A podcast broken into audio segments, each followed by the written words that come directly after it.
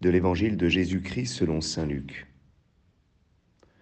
En ce temps-là, Jésus disait à ses disciples, Soyez miséricordieux comme votre Père est miséricordieux. Ne jugez pas et vous ne serez pas jugés. Ne condamnez pas et vous ne serez pas condamnés. Pardonnez et vous serez pardonnés. Donnez et l'on vous donnera. C'est une mesure bien pleine, tassée, secouée, débordante, qui sera versée dans le pan de votre vêtement. Car la mesure dont vous vous servez pour les autres servira de mesure aussi pour vous. Acclamons la parole de Dieu.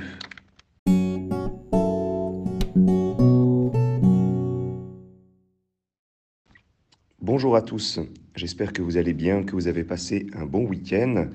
Eh bien, je termine ma période de repos et je suis content de vous retrouver de manière plus matinale à partir de demain matin.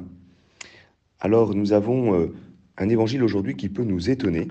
Euh, pourquoi? Parce qu'on a l'impression qu'il y a presque une, condition euh, avec cette formule qui revient par quatre fois et vous ne jugez pas et vous ne serez pas jugés. Ne condamnez pas et vous ne serez pas condamnés. Pardonnez et vous serez pardonnés. Donnez et l'on vous donnera. Et c'est comme si jamais il y avait une, condition, et c'est finalement la conclusion de l'évangile, la mesure dont vous vous servez pour les autres servira de mesure aussi pour vous. Alors euh, cela peut nous faire un petit peu peur, mais ce n'est pas une condition de la part de Dieu. Ce n'est pas ce qui est écrit. Cette condition, c'est finalement, euh, c'est par rapport à mon rapport humain. Et peut-être que cette partie de l'évangile est d'abord une sagesse humaine. Ne fais pas à l'autre ce que tu ne veux pas que l'autre te fasse. Fais à l'autre ce que tu aimerais que l'autre te fasse. Alors j'y vois comme une invitation euh, pour le bien à agir le premier, à faire le premier pas. Et c'est probablement la sagesse. Pardonne en premier, donne en premier. N'attends pas que l'autre fasse le premier pas, n'attends pas que l'autre agisse. Et puis pour le mal, eh bien c'est le côté inverse.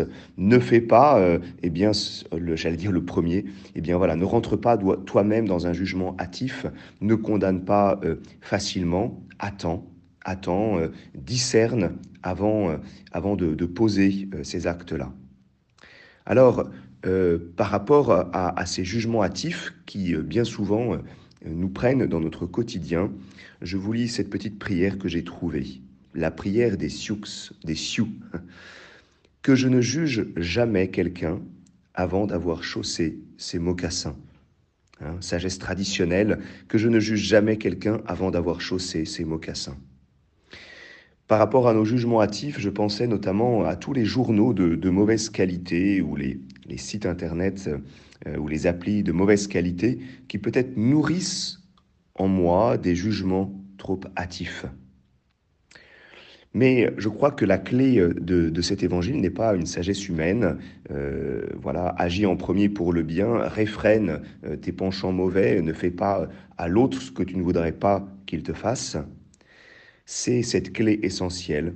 Soyez miséricordieux comme votre Père est miséricordieux. Cette sagesse humaine est possible parce que notre Père du ciel lui-même exerce sa miséricorde en premier. Et là, il n'y a aucune condition. Il n'y a aucune condition. À chaque fois, c'est, je dirais, la, la miséricorde prévenante de mon Père du ciel, qui lui fait toujours le premier pas, qui lui est toujours là.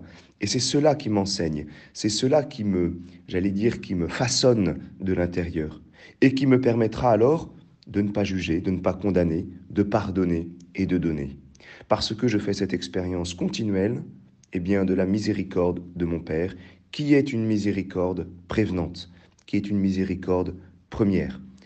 Alors pendant notre, notre chemin de carême, eh bien pour, pour nourrir euh, ce premier pas que nous avons à poser envers notre prochain, pour aussi réfréner ces jugements hâtifs, ces condamnations hâtives qui peuvent nous prendre, eh bien, nourrissons-nous de la miséricorde de notre Père du ciel, bien sûr à travers la confession que nous sommes appelés à, redécouvrir de manière importante pendant ce carême, mais par l'expérience aussi un peu quotidienne euh, eh bien, de la présence de mon Père du ciel, qui est toujours une présence miséricordieuse, attentive à chaque fois à me relever, à me redonner espérance, à me redonner confiance pour que je puisse mieux et plus aimer comme lui.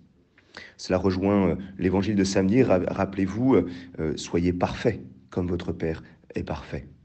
Je vous souhaite à chacun une bonne journée, une bonne semaine.